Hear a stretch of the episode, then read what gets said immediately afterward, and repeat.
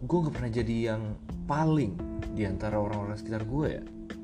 Pasti ada kan di antara lu yang mikir kayak gini. Well dari zaman sekolah gue nggak pernah tuh yang namanya ngerasain ranking satu. Atau jadi anak yang paling jago olahraga atau paling ganteng yang di spot sama cewek-cewek di antara tongkrongan gitu. Intinya gue terakhir mediocre. Dan sudah menjalani kemediokeran ini sepanjang hidup gue dan setelah bertahun-tahun menjadi mediocre sejati gue sadar bahwa gak ada yang salah cuy dari menjadi mediocre. Oke okay, don't get me wrong. Gue di sini bukan mau ngedemotivasi lu yang saat ini lagi berjuang untuk jadi yang terbaik.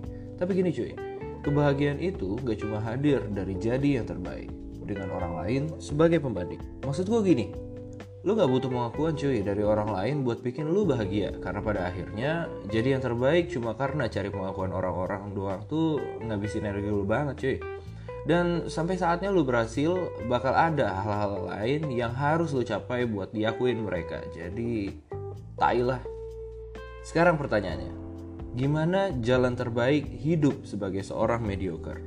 Oke, kalau ini gue dapetin dari bukunya Mark Manson soal The Subtle Art of Not Giving a Fuck ya. Jadi bukan gue yang ngomong nih.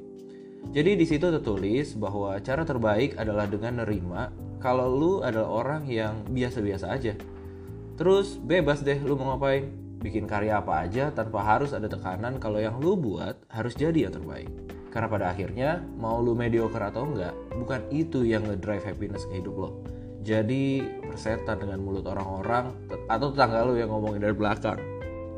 Dan terakhir, gue akhir-akhir ini lagi sering bikin apa pun yang menurut gue bakal bikin gue seneng. Contohnya podcast ini atau story feed IG sesuka-suka gue. Apa pun itu gue udah gak terlalu mikirin lagi apa yang dipikirin orang-orang.